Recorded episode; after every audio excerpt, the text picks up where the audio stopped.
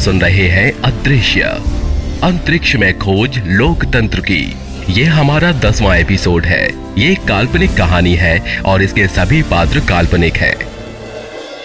पिछले एपिसोड में आपने सुना कि यश और वंधन सिलिका थ्री पर साइबॉक्स का डेटा इकट्ठा करने लगे और इस डेटा का इस्तेमाल लक्षित विज्ञापनों से अधिक अश्व कमाने के लिए करने लगे।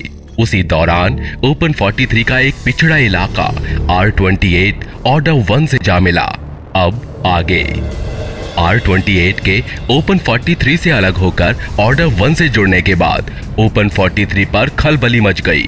यश ने सिलिका थ्री पर इस घटना को ऑर्डर वन की चालाकी और ओपन 43 की बेइज्जती बतलाया। और सवाल उठाया कि क्या लोकेश को ऑर्डर वन पर अटैक नहीं करना चाहिए? चारों तरफ़ ऑर्डर वन को सबक सिखाने की मांग होने लगी। इस बढ़ते दबाव से निपटने के लिए प्रोटोकॉल कमेटी की इमरजेंसी मीटिंग बुलाई गई। उसमें शूर नहार भी शामिल हुआ, जिसे लोकेश ने मना लिया था। ट्वेंटी एट ने ठीक नहीं किया। वो कैप्टन निरंकुश से हाथ मिलाकर पछताएँगे। जैसे माजलूम पछता रही है। लोकेश मैंने कहा था तुम्हें आर ट्वेंटी एट के साइबॉक्स के साथ सख्ती से पेश आओ। पर नहीं तुमने हर बार की तरह मेरी बात टाल दी। शूर हम हिंसा से साइबॉग की आवाज़ को दबाने में विश्वास नहीं रखते। ये बताओ कि अब क्या करना है। कैप्टन निरंकुश की हिम्मत बढ़ती जा रही है और वो ओपन 43 को परेशान करने में तुला हुआ है। युद्ध और क्या? ऐसा सबक सिखाएँगे कि आँख उठाकर नहीं देखेंगे हमारी तरफ़, कैप्टन नी। युद्ध? अदृश्य पर जान बचाने आए थे साइबॉग्स।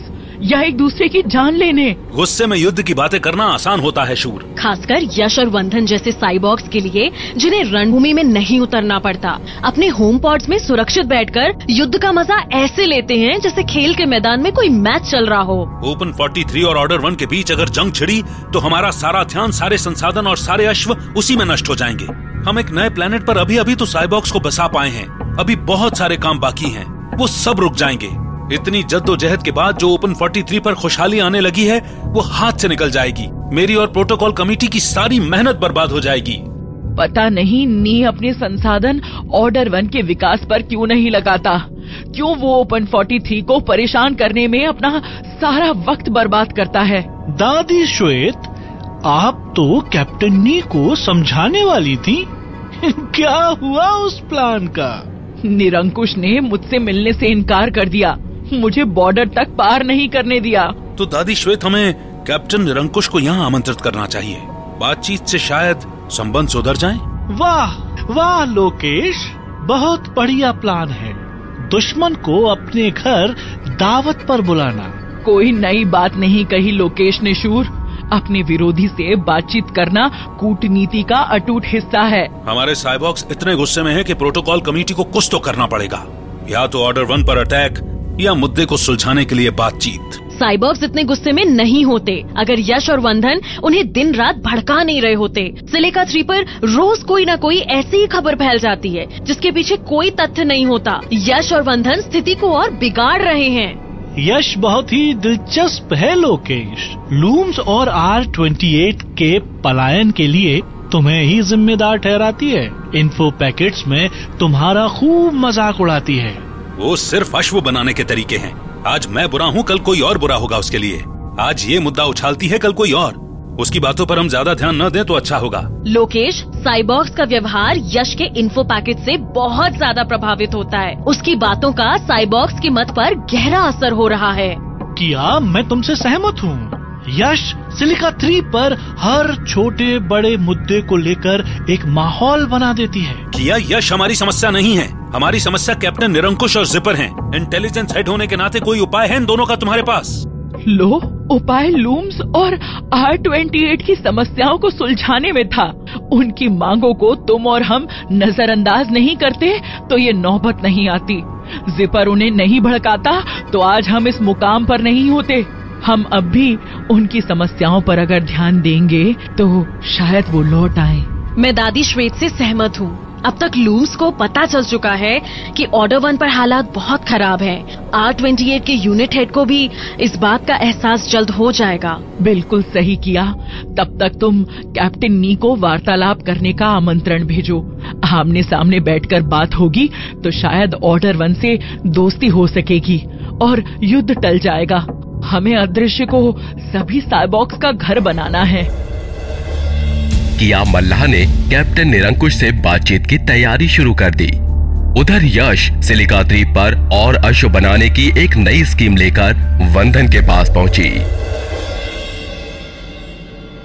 नई स्कीम सुनने के लिए तैयार हैं आप बंधन तुम्हारी हर नई स्कीम पिछली स्कीम से ज़्यादा लाभदायक साबित हुई है। बताओ अब तुम्हारा दिमाग किधर दौड़ रहा है? हमने उन सब साइबॉक्स का डेटा इकट्ठा कर लिया है जो हमारे इन्फो पैकेट्स पढ़ते हैं। सोचिए अगर हम उनका भी कर लें जो हमारे पैकेट्स नहीं पढ़ते। हम्म तब हमें पता चल पाएगा कि वो हमारे इन्फो पैकेट्स क्यों नहीं पढ़ते। और वैसे उनकी संख्या भी काफ़ी है तो उनका डेटा मिल गया तो कमाल ही हो जाएगा। तो सुनिए प्लान आपको पता है प्रोटोकॉल कमेटी हर साल ओपन 43 के हर साइबॉग को एक चिप भेजती है जिसमें वो अपना डेटा ट्रांसफ़र करके वापस प्रोटोकॉल कमेटी को भेजते हैं। कोई कैसे उस चिप को भूल सकता है? पूरा दिन लग जाता है डेटा ट्रांसफ़र करने में। इस ट्रांसफ़र टाइम की समस्या को सुलझाने के लिए प्रोटोकॉल कमेटी ने अब चिप की जगह सिलिका थ्री पर एक स्कैन कोड भेजना शुरू किया है।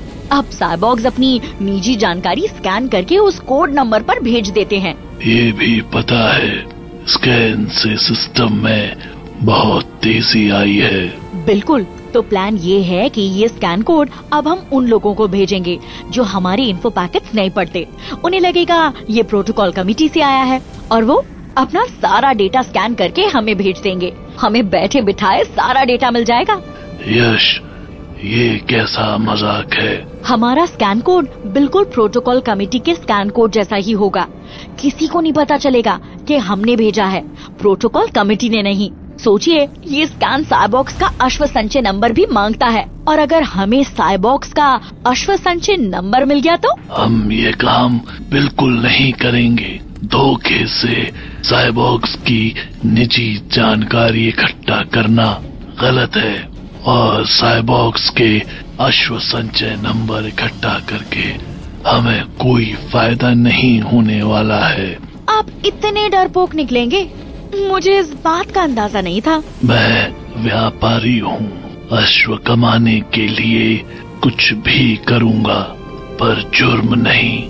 आज के बाद मेरे सामने ऐसी स्कीम की बातें, गलती से भी मत करना, यश। यश को वंदन की नाराज़गी समझ नहीं आई।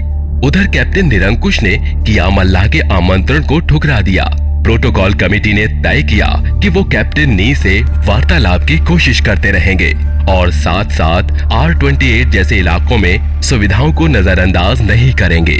यश की स्कीम को रिजेक्ट करने के तीन महीने बाद प्रोटोकॉल कमेटी की एक मीटिंग में शूर नहार, लोकेश और किया मल्लाह एक नई समस्या पर चर्चा करते हुए। किया? किसी ने मेरा नाम, पता साइबॉग नंबर और संचय नंबर इस्तेमाल करके सिलिका थ्री पर मेरे अश्व संचय को खोला? और मेरे अश्व चुराने की कोशिश की।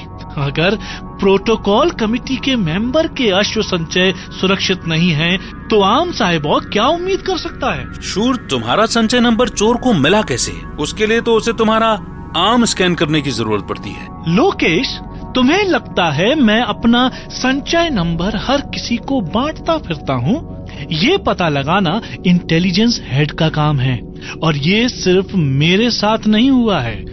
पिछले दो महीने में सिलिका थ्री पर कई साइबॉग्स के अश्व संचय लूटे गए हैं। हमने इन वारदातों की जाँच की और हमें पता चला है कि प्रोटोकॉल कमेटी के स्कैन कोड का दुरुपयोग करके कोई साइबॉक्स की निजी जानकारी उनसे चुरा रहा है।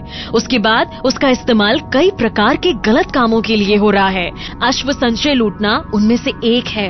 कौन कर रहा है ये काम? ये काम वंधन की कंपनी से हो रहा है। मैंने उसे इस मीटिंग में बुलाया है। नाम लेते ही हाजिर हो गए वंदन आइए आइए वंदन आप ही का इंतज़ार हो रहा है। आपको ओपन 43 के सर्वोच्च व्यापारी वाली इज़्ज़त दी जाए या एक चोर की। ये किस तरह की भाषा है? शूर नाहर उसी तरह की जिस तरह का तुम काम कर रहे हो। मतलब? वंधन तुम्हारी कंपनी साइबॉक्स का डेटा धोखे से इकट्ठा करके उनके संचय से अश्व निकाल रही है। हो ही नहीं सकता कोई सबूत। आपकी कंपनी से प्रोटोकॉल कमेटी के नाम से सबको स्कैन कोड भेजे गए। साइबॉक्स ने इन्हें सालाना स्कैन समझकर भर के वापस भेज दिए पर ये प्रोटोकॉल कमेटी के पास नहीं। आपकी कंपनी को गए। उसके बाद से ये वारदातें शुरू हो गई मैंने मना किया था यश को कि ऐसा ना करे। यश? हाँ वो तीन महीने पहले आई थी मेरे पास ये स्कीम लेकर। मैंने उसे मना किया था पर लगता है उसने मेरी बात नहीं मानी। क्या सबूत है कि तुमने उसे ऐसा करने के लिए नहीं कहा? मैं अपनी हर मीटिंग का रिकॉर्ड रखता हूँ। मैं तुम्हें सारे रिकॉर्ड्स दिखाने के लिए तैयार हूँ। लोकेश मैंने तुम्हें कहा था यश पर लगाम लगा दो। पर प्रोटोकॉल चीफ की बहन है कौन रोक सकता है उसे? मैं। कानून सबके लिए बराबर होता है। किया तुम्हारी दाद देनी पड़ेगी। तुम्हें इस बात की चिंता नहीं है कि लोकेश तुमसे नाराज़ हो जाएगा? मैं ओपन 43 की इंटेलिजेंस हेड हूँ। मेरी वफादारी ओपन 43 के प्रति है। किसी एक साइबॉक के प्रति नहीं चाहे वो प्रोटोकॉल चीफ ही क्यों ना हो। किया अगर यश ने कानून तोड़ा है तो उसे सजा मिलनी चाहिए। मैं तुम्हारे काम में दखल नहीं दूँगा। जल्द से जल्द इस जुर्म की जाँच करो और अपराधियों को सजा दो। अपराधियों से तुम्हारा इशारा अगर मेरी तरफ़ है तो मैं तुम्हें आश्वासन देता हूँ कि मैं बेकसूर हूँ। मैं किया मल्लाह को। मेरी पूरी कंपनी की जाँच में सहयोग दूँगा। यश की हरकतों से स्तब्ध। वंधन उसके पास गया और उसे नौकरी से निकाल दिया। उसने यश को चार दिन के अंदर अपना ऑफ़िस खाली करने को कहा और कंपनी के हर साइबॉग को आदेश दिया कि यश से कोई वास्ता न रखे। सबके सामने अपमानित होने के बाद यश ने वंधन और किया मल्ला से बदला लेने की ठान ली। इस घटना के एक हफ़्ते बाद वो एक सीक्रेट लोकेशन पर पहुँची। तुम जिपर हो? हाँ। मुझे कैप्टन नी से मिलना है। मुझे उनके पास ले चलो। तुम लोकेश की बहन यश हो तुम्हें कैप्टन नी से क्या काम? उनके लिए एक बिज़नेस आइडिया है। क्या? मैं व्यापार सिर्फ़ मालिकों के साथ करती हूँ। और उस मालिक तक पहुँचने का मैं एकमात्र ज़रिया हूँ। और मैं तब तक तुम्हें कैप्टन के पास नहीं ले जाऊँगा जब तक तुम मुझे नहीं बताओगी। ठीक है मेरे पास ओपन 43 के आधे से ज़्यादा साइबॉक्स का डेटा है। अगर कैप्टन नी चाहते हैं तो ये डेटा मैं उन्हें बेचने के लिए तैयार हूँ। और क्यों खरीदेंगे तुम्हारे इस बेकार डेटा को कैप्टन नी कैप्टन नी ओपन 43 को ऑर्डर वन से मिलाना चाहते हैं। इस सपने को पूरा करने का सबसे अच्छा तरीका ओपन 43 पर प्रोटोकॉल कमेटी की पकड़ ढीली करना है। ओपन 43 पर जितनी ज़्यादा मुसीबतें खड़ी होंगी उतनी कमज़ोर होगी प्रोटोकॉल कमेटी और इस काम को अंजाम देगा ये डेटा जिसे आप बेकार कह रहे हैं। स्मार्ट हो। बिल्कुल तो चले ऑर्डर वन चलो। दोस्तों अभी आपने सुना ए दृश्य आदि ऋषि अंतरिक्ष में खोज लोकतंत्र का नौवा एपिसोड।